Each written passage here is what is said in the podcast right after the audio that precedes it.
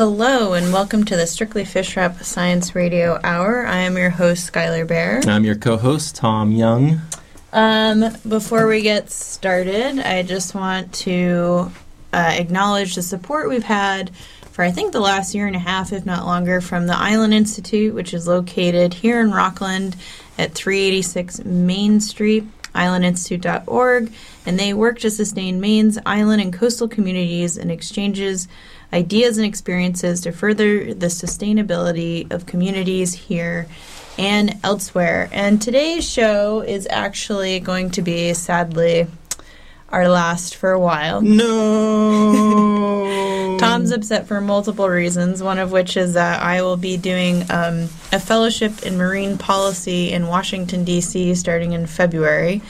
Uh, it may last up to a year, so uh, we got to get some things settled with our house and our uh, new house. Our new house, wrap up some projects, see some family, go to Iceland for our very delayed honeymoon, and so there's just no room to come here. Not if we want to keep that toilet running and the washing machine right. working and make that shower.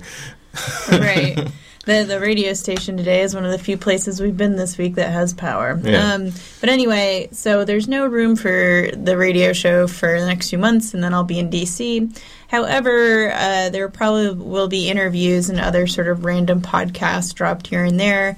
Uh, you can check out strictlyfishwrap.com or check us out on SoundCloud. I've been in the process of trying to get it finally, after like two and a half years, on iTunes. I didn't try before, but um, so that way you can kind of download it through iTunes and find it. And um, we'll announce that online when that's ready. There's also the Facebook page, and of course, um, my Twitter feed, which is now Dr. S.R. Bear instead of strictly fish wrap without the I. Um, so, anyway, those are ways to still keep in touch with us. And maybe when I get back from DC, we can resume the show. We'll talk to WRFR LP about that. But anyway, we do have some great science to talk about um, today for the show. Uh, we're going to talk a bit about Dr. Nick Record and his EcoCasts. I got to interview him, had a wonderful interview, but we'll get to that later. Uh, but first, we have some science topics that are timely. Uh, given recent events in Maine. Uh, and yeah, so Tom, what do you have for us today? So, uh, as uh, as you mentioned, Skylar, this is uh, one of the first places we've only places we've really been this week that has power. Uh, a week ago, Maine and many other parts of New England were hit by a pretty tremendous wind and rainstorm that clocked uh, wind speeds of over 70 miles per hour. And Maine, this small state with a population of only uh, 1.3 million, had uh, half a million people, that's about 40%, without power wow. for some period of time after that windstorm. Well, it turns out that uh, Skylar and I at our new, brand new home in Newcastle, Maine, still do not have power a week later. Yay! Yay! Um, so at this point, um, from half a million, the state is down to now about 11,000 without power. Skylar and I live in Lincoln County, yeah. where uh, where it boasts by far and away the highest percentage of power customers, electricity customers that still do not have power. It's at yeah, about there's like sixteen percent. Yeah, in like four thousand or right. whatever and, in Lincoln uh, County. And I think the next highest is like five percent for a county. Right, but but like for contrast, in Knox County here, there are only forty eight customers that don't have power. power. Yeah, so this is like the promised land. Like, oh, everyone has their lights on still and the power lines are not on the ground with trees on top of them anymore. wow, it's incredible. It's like coming into back into a first world country. Um, so uh, yeah, so you know we're hanging out here and hoping that our power will come back on tonight, so we can catch up on you know those things you take for granted in life, like uh, showers and uh, you know dishes. And, chores and toilets we, with running water, right, where toilets, you don't have to go get the bucket from the creek and pour it in, so you can flush. There, there's more than one way to flush a toilet, Skylar. Yeah. Um, well, so I heard on the radio that something like workers from 16 states or something came and two provinces yeah. from Canada. And yeah, we were seeing power trucks, electricity and arbor trucks that were coming all the way from like Florida and Virginia, Indiana, Indiana, all the way up the coast to help with this this uh, disaster. and uh, yeah, so it's been a huge effort, and our uh, many thanks go out to all the arborists and linemen who have been working tirelessly and um, probably around the clock to try to resolve all these issues. And it is it is indeed the largest power outage in Maine state history, with a record number of tree falls. Uh, and so, you know, we were looking into what might be the reasons for that, because um, there are some like scientific explanations or hypotheses for why that might be. And this year had a had a really dry summer, a bit of a drought this summer, followed by really heavy fall rains in ju- just this last month. And the dry summer caused um, trees' roots to weaken and to sort of shrink back. And then the heavy fall rains created some instability in the soil. Um, And then, if you add on top of that these um, strong winds of about 70 miles per hour, uh, all of those factors added up to um, many, many tree falls that occurred during this incident. We uh, one place we like to go hiking. It was astounding yeah, going Griggs back there. Preserve. There were there were some Just places where like us. in a 20 foot stretch there'd maybe be half a dozen trees down in this big pile it was like some some like giant had come through the forest in a rage just ripping trees out and throwing them all over the place it was really and- quite incredible And it's like, you know, I don't know if anyone watches Stranger Things, but um, and if you aren't, why aren't you? but it's like she's our friend and she's crazy Right. yeah, and and I mean, some of the trees look like you know, like a portal to another dimension. Yeah. You know, has been opened up, and it goes down right to the granite, all the roots, and there's Right. enormous trees, and there are a lot of really big trees and deciduous trees like maples and I probably oaks. right and you could see like like skylar mentioned in so many places where these healthy trees just had their entire root masses peeled up from the the topsoil um, And- which is really And I think in that article that we talked about, they said that it probably affected the older trees the worst. Hmm. Because um, I think it's like two plus years of drought. Because I think last year was Oh. pretty droughty as Yeah. well, and um, and then having this huge amount of water in the last week or whatever. My, my friend Sarah was like, "Oh, it's kind of like when you take up a dried a plant in a pot, right? And then you like." You know, put a ton of water in it, and then it just like falls right over.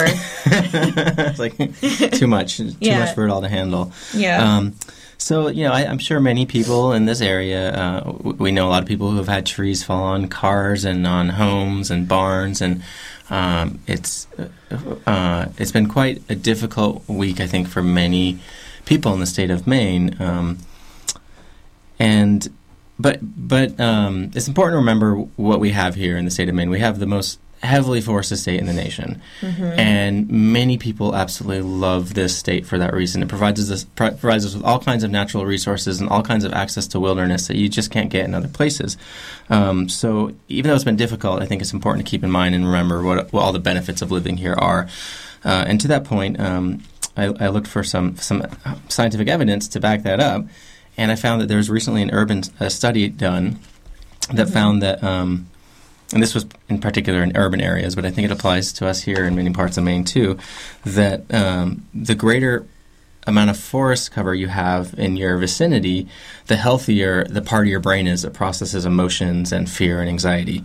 Huh. Uh, so they basically found that um, if if you live near trees, uh, you typically are more resilient to stress and anxiety. And they found that this this relationship wasn't true for bodies of water.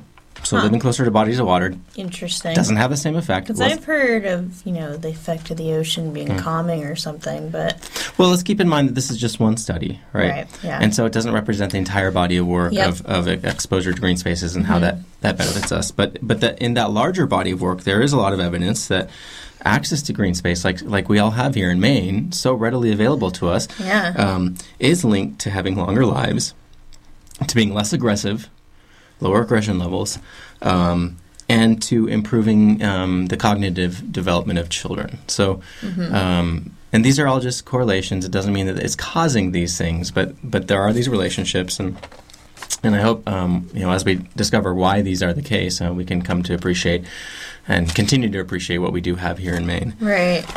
Where was that study done? Or Uh, I can't remember the the city. I can, we can look it up and we'll post a link to it.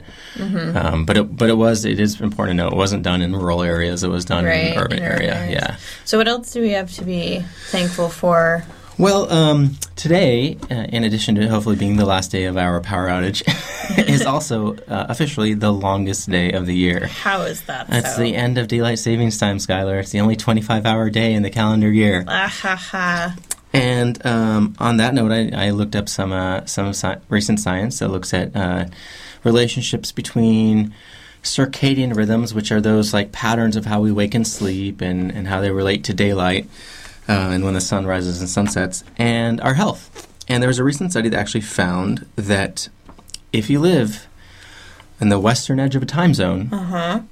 As opposed to the eastern edge of a time zone, you Right. are much more likely to get certain types of cancer. Like Breast cancer is the one that they found a really huh, um, very strong, correlation, correlation. with.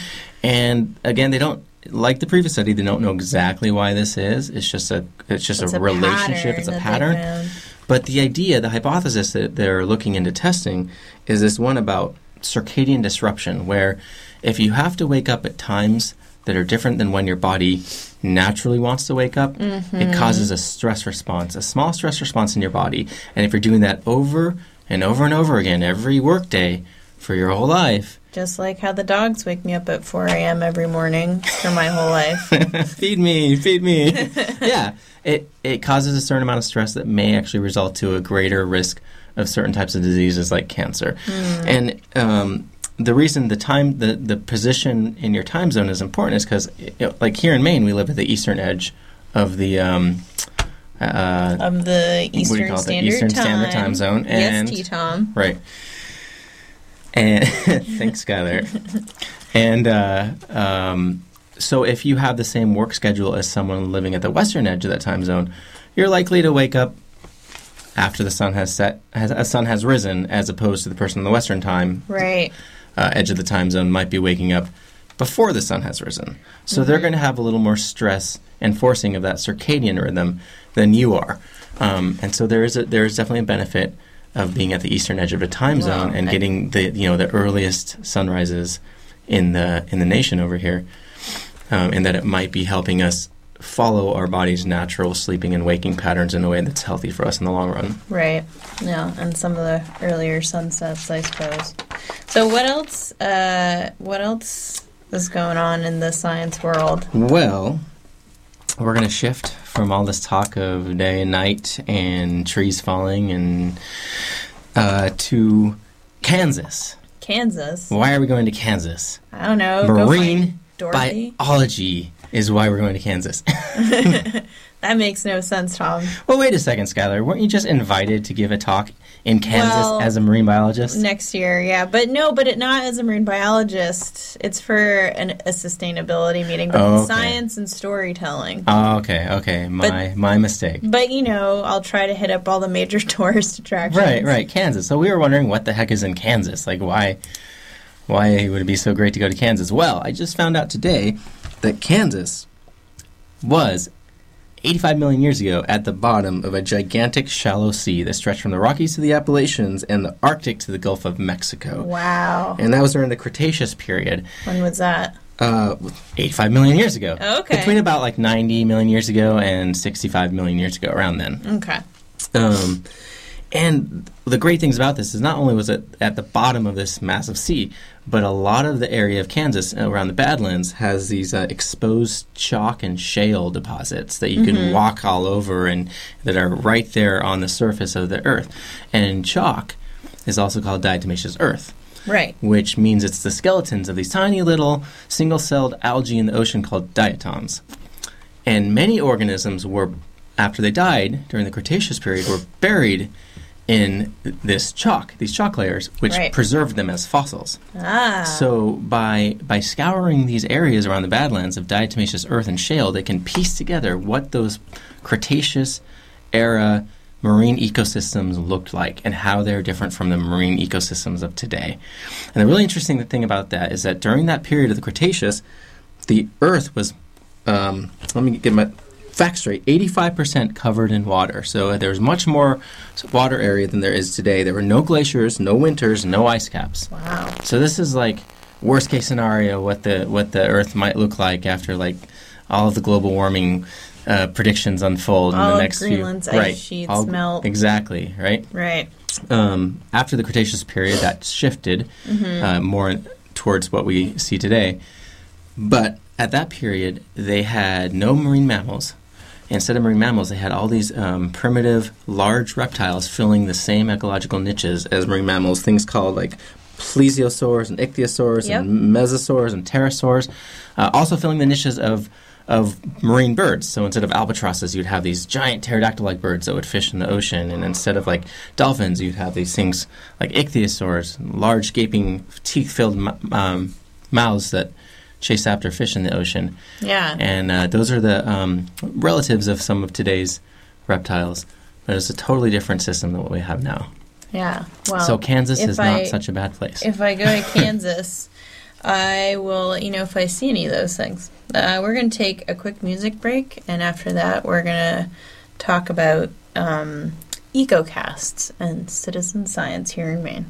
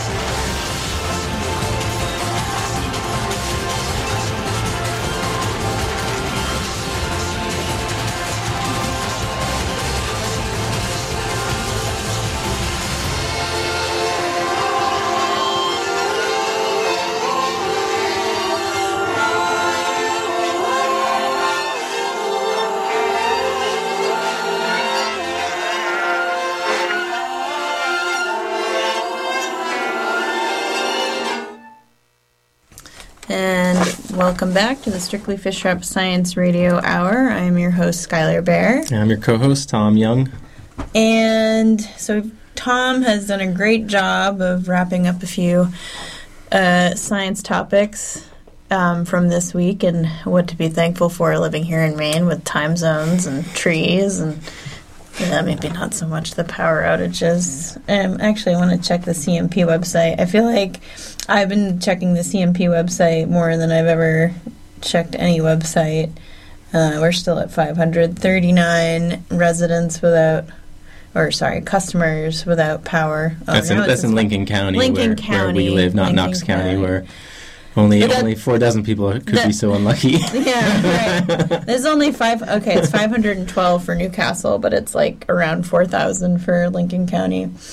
So anyway, um, and I just got an email from my boss saying, "Well, we have power. I hope you do too." Although CMP website has not suggested such. but but to switch to a happier happier topic. um, I'm gonna uh, play for you. I have two parts to Nick Record's interview, and he does the EcoCast, which we've played on the show before. Um, but I finally got him pinned down. He's a very busy man um, at Bigelow to do an interview about his EcoCast and some stories about like um, where he gets his data from, how these systems work, and um, what he kind of hopes they can bring to the public in the future. My name is Nick Record. I am a senior scientist at Bigelow Laboratory for Ocean Sciences, and I'm basically the resident math geek. I do ecosystem modeling, which is a lot of math and computer science, and occasionally I still get to go out on boats. Have you always done mostly math? Yeah, I was a huge math geek ever since I was a little kid. I really liked math and was good at it. But eventually I decided that I didn't just want to be stuck in an office doing math all day, and that was when I when I shifted into ocean science. And luckily ocean sciences is a a field where they're they really like people who are good at math and there's lots for me to do, especially with ecosystem science. I understand you do math, and so a lot of that math is often called modeling, right? Yes. So what what is modeling? Because there's so many different interpretations of what that means. So Yeah, that's actually why I say math. I'm a math geek instead of a modeling geek because modeling means something different to almost everybody. The the kind of modeling that I do is is basically figuring out how the ecosystem works. It's like bringing in data from satellites, from measurements in the field, bringing in equations from theory about how ecosystems work, and kind of putting it all together. But I could be working on anything from viruses to whales, and the models could be as simple as plotting x against y, or they could be these really complex three-dimensional fluids moving around through space and time, carrying organisms that are eating each other in this really elaborate sim- simulation. But, but modeling in general means anything to anyone. It's one of those words that is just really hard to, to use and define because people just use it however they want. So, what are some examples of these very different kinds of models? The main difference that I deal with is statistical models versus mechanistic models. In a mechanistic model, you're trying to put in the equations for all the processes that you think are important, like the physics of ocean fluids and the rate at which uh, species X eats species Y, and all these different things that you know are happening, and people have measured in the lab or in the field, and you try to build a simulation. And then the statistical models are let's just collect a bunch of data and see what's related to each other. And those are really useful too, and oftentimes people will use both of those models on the same question and come up with really different answers. Right. And so you have these nice, healthy debates that uh, that define science and egos and all that stuff. So that actually brings me to my next question: Is we've featured your EcoCast on our podcast before. Yes, thank you for featuring. well, it's great, right? And so I'm wondering what kind of modeling goes into those EcoCasts. So the EcoCast, it's it's based a lot on weather forecasting. Weather forecasts are one of the models that that most people get. People are familiar with weather forecasts. They look at them every day. They're an integral part of the way we plan our lives. Even if they're sometimes wrong, uh, they're still actually mostly right, and we can complain about them, but they do a really good job. If you don't like the weather forecast, you should try uh, living your life based on the Farmer's Almanac. But, uh, but those are models. People understand how to digest that information. And so my thought was to try to apply that same sort of concept to ecology. Can we forecast ecology on a daily timescale in a way that's useful to people? And so I've sort of picked uh, different species and different ideas and problems in ecology that I think would be really useful for people to have forecasts of. One of one example is the tick cast, the Yeah. daily deer tick forecast, because deer ticks are a big problem now in the Northeast because of Lyme disease and all the other sort of terrifying diseases that they carry. And wouldn't it be nice to know if today is a uh, bad tick day if I'm going out to work in the garden? I actually started that one because my kids were getting ticks all over them uh, at certain times of year and just wanted to know like when do I need to worry about ticks the most. So it's um, so I started and I do other species too. Like I do jellyfish. Uh, I've done right whales in the past, which is a really endangered species of, ra- of whale that feeds in the Gulf of Maine working on some harmful algal bloom forecasts for aquaculture and, and a variety. We're- working on one now that's a forecast of moose car interactions, the sort of interaction that you want to avoid, and, and deer car interactions. Yeah. Just playing with the data now. But you can imagine if all these were in one place and you just wanted to go and get kind of like the forecast for everything that's happening in Maine or outside of wherever you live, and you, there are all these things that you could look at. If I'm driving from here to to uh, New Hampshire and I want to know what's the best time of day or what's the best route to take to avoid running into a deer, that could be useful. If I want to go to the beach and I'm worried about jellyfish, it would just be useful to be, be able to look at all this stuff. And so, in that way, it's really similar to weather forecasts. The way that it's different is that our way of collecting data on all of these different animals is different than when the way we collect weather data. For weather data, you can just throw up a weather sensor. Uh, in fact, Weather Underground bases a lot of their forecasts just on people's personal weather stations. People, volunteers, just put them up at their house, stream the data, and a lot of that goes into the weather forecasts. For something like ticks, you can't just put out a, a weather station and measure ticks, deers running into cars, or vice versa, jellyfish, and all these other things we want to forecast. And it's really time consuming and expensive to get quality measurements of all these things.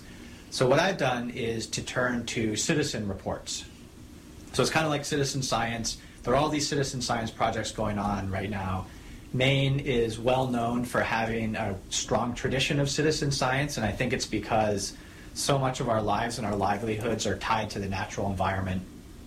Uh, like right now, for example, uh, you know, 30% of the state is still out of power after day three of the storm, and and people in Maine are equipped to deal with that. Uh, many of us have wood stoves, and we cut our Right. own wood, and so on. And um, you know, lots of people grow their own vegetables, and lots of people are just more used, more accustomed to interacting, I think, with the natural world than a lot of other places are. And part of that has fed this really strong citizen science tradition that we have here. And there are all kinds of citizen science projects going on. So when I when I opened this up to get reports from people, people were complaining about jellyfish. That's how I started it. And I was like, well, let's just let's just see if people will send me jellyfish reports. And in the first summer that I did this, I just got hundreds and hundreds of reports. Yeah. People, you know, on the beach seeing jellyfish want to know what's going on, and they'll send me their sighting information. They'll send me photographs, um, date and time, location, uh, basically all the stuff that I need to feed the model. So that for, for these forecasting models, mm-hmm. we can't use the approach that weather forecasting forecasters use because weather forecasters are using basically atmospheric physics, and we Right. know the equations that describe atmospheric physics. We've known them for a long, long time. We don't know the equations that describe ecology. And so I have to lean more on statistical models, and I use machine learning. Machine learning is a field of computer science that gives computers the ability to learn without being explicitly programmed. Nick explains a bit more. And there's a really wide range from neural networks, which are designed to, to look like the human brain, actually, uh, to, to much simpler approaches where data is just kind of plotted, you look for a relationship, and as new data comes in, that relationship can change. And so the algorithm learns in that way. So there's a really, uh, really wide spectrum of machine learning methods. And I like tinkering with all of those. But yeah, the basic idea is that the algorithm can learn as new data comes in. And the other side of that is that the, the data are of variable quality control. Mm. When you collect weather data or envir- most environmental data, there are quality control protocols that you use to make sure it's good data. Well, the reports that I get are really varied and interesting in lots of different ways. I mean, sometimes it'll just be like shirtless men holding blobs of jelly, which is amusing. Some people will send me, some people will call me on the phone or send me glossy photos of the jellyfish that they saw. Some people tell these really interesting stories too. They won't just email me that they saw a jellyfish, but they'll tell me the whole history of I've been fishing off this dock for 40 years. Here are all the things I've seen in that time, and this is really unusual, and here's why. And I think that's um, I think it's an untapped source of, of knowledge Yeah. in Maine and probably elsewhere too. But we have so many people here who have been observing the natural world for such a long time and have these observations and figuring out how to how to extract that knowledge from people is uh, and people people have done studies like that before. I think of Ted Ames' Yeah. uh, paper on cod where It's usually focused on of- fishing. Right. It's usually focused on fishing. If you think about it in terms of an ecosystem, it's much more complex, but there's a lot more there's a lot more observations out there. There's it's not just fishermen, it's everyone who's been observing things uh, for a long time. When somebody says, "I saw a big blob in Old Man's Cove last Tuesday," that's a different level of quality control than most scientists are used to working with. Right. And so a lot of the, the newer kind of big data analysis methods that are sort of an outgrowth of statistical modeling, but, but use things like machine learning and um, new computational techniques. There are some new algorithms that people have developed for working with variable quality control data. And it's still an open area of development, and I'm working on developing those algorithms too. That's where the math and computer science geek in me comes out um, how to develop the right algorithm to work with this, this data set where we have a lot of data, but of really, often really poor quality. But if you have enough, that quantity of data can make up for the quality, and you can, you can figure out how to still make a reliable forecast out of it. When you make a prediction, or your algorithms do, is it based on what it was the conditions were like last year, or is it more to do with the past few days, or is it sort of more complicated than that? It's a combination of those two things. So one of the pieces of information that goes in for each sighting, we have what were the conditions like when that sighting was made. And so that's a major part of tuning the model, so that when we see those conditions again, it's more likely that our, our prediction will be higher. Um, and then in terms of, we use time of year as well as one of the variables because a lot of the species are really seasonal. Uh, but that's not the only story. You know, as things get warmer, the seasonality changes, so we have to figure out ways to account for all that.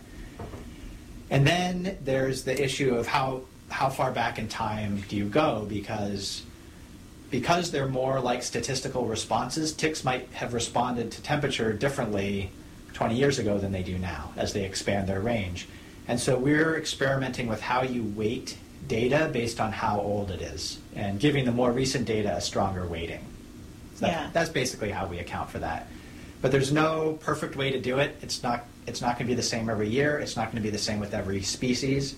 And that's how machine learning can be really valuable because it can go it can do this sort of real-time tuning process where it plays with all of those different dimensions and all those different aspects and figures out what's going to give you the most accurate forecast. We still don't know a lot about these ecology equations, right? Yeah, and so because we don't know those equations, we have to rely much more heavily on people sending us reports. Because the model could go off course in just a day or two, but if people keep feeding those reports in, the learning algorithms can sort of self correct as that information comes in.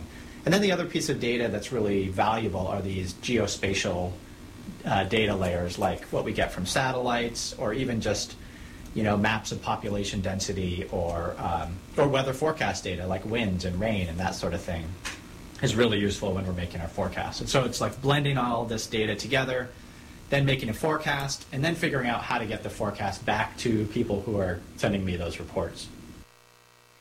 So that is the first half of actually a pretty long interview with Nick, but um, we're just going to play that today. Although the second half I will put online. Um, and if you want to report to Nick, uh, you can, you know, for ticks and jellyfish, um, I think it's like tick.bigelow.org, jellyfish.bigelow.org. Um, and he, you can contact him at nrecord um, N R E C O R D at bigelow.org.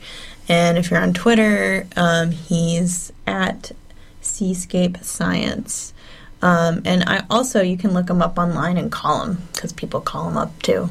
Um, so we're going to take a quick music break and then we'll come back and uh, wrap up the show.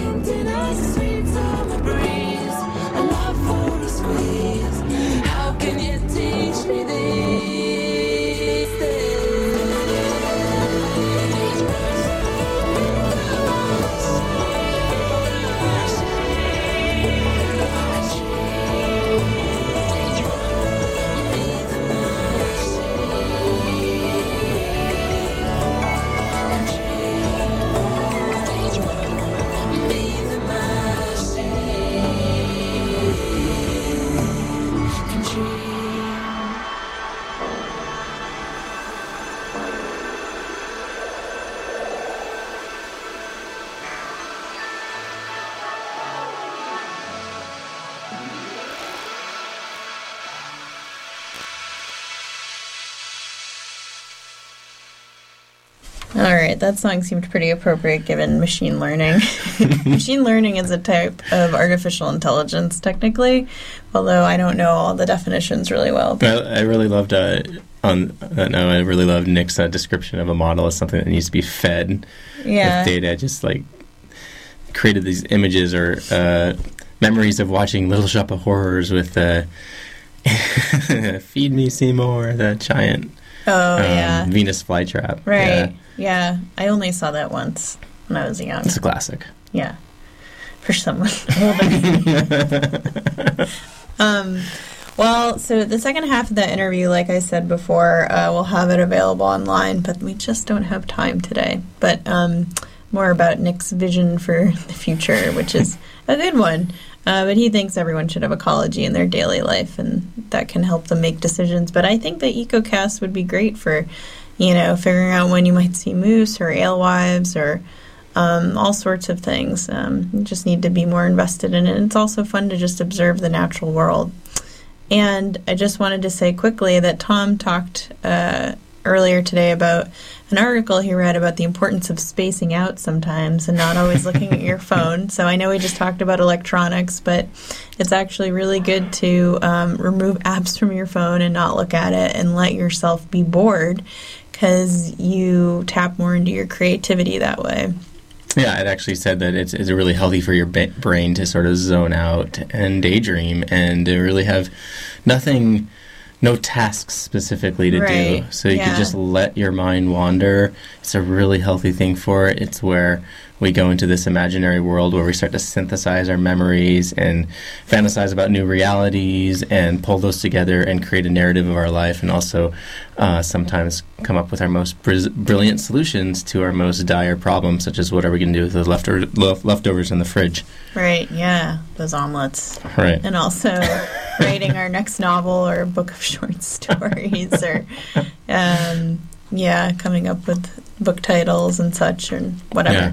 or solving that amazing math problem you're working on Right. So delete that delete that app that is distracting you the most and just let yourself zone out. yeah It's a good thing. you might be zoning out during this radio show Probably are. for if you're listening, you probably are. Wake up. yeah so anyway that's that's it for now um it might this show might repeat in the future. Hopefully not two or three months like one of my shows did accidentally.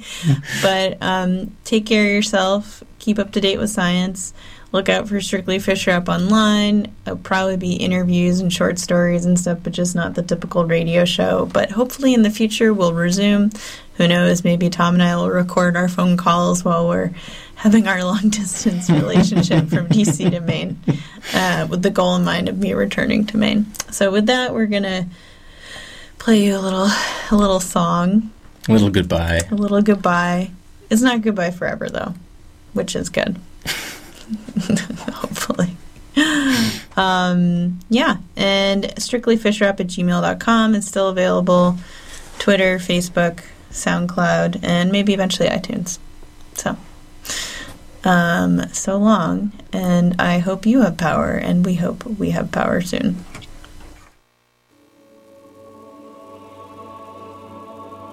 It's an important and popular fact that things are not always what they see. For instance, on the planet Earth, man had always assumed that he was the most intelligent species occupying the planet, instead of the third most intelligent. The second most intelligent creatures were, of course, dolphins, who, curiously enough, had long known of the impending destruction of the planet Earth. They had made many attempts to alert mankind to the danger, but most of their communications were misinterpreted as amusing attempts to punch footballs or whistle for tidbits. So they eventually decided they would leave Earth by their own means. The last ever dolphin message was misinterpreted as a surprisingly sophisticated attempt to do a double backward somersault through a hoop while whistling the Star-Spangled Banner. But in fact, the message was this.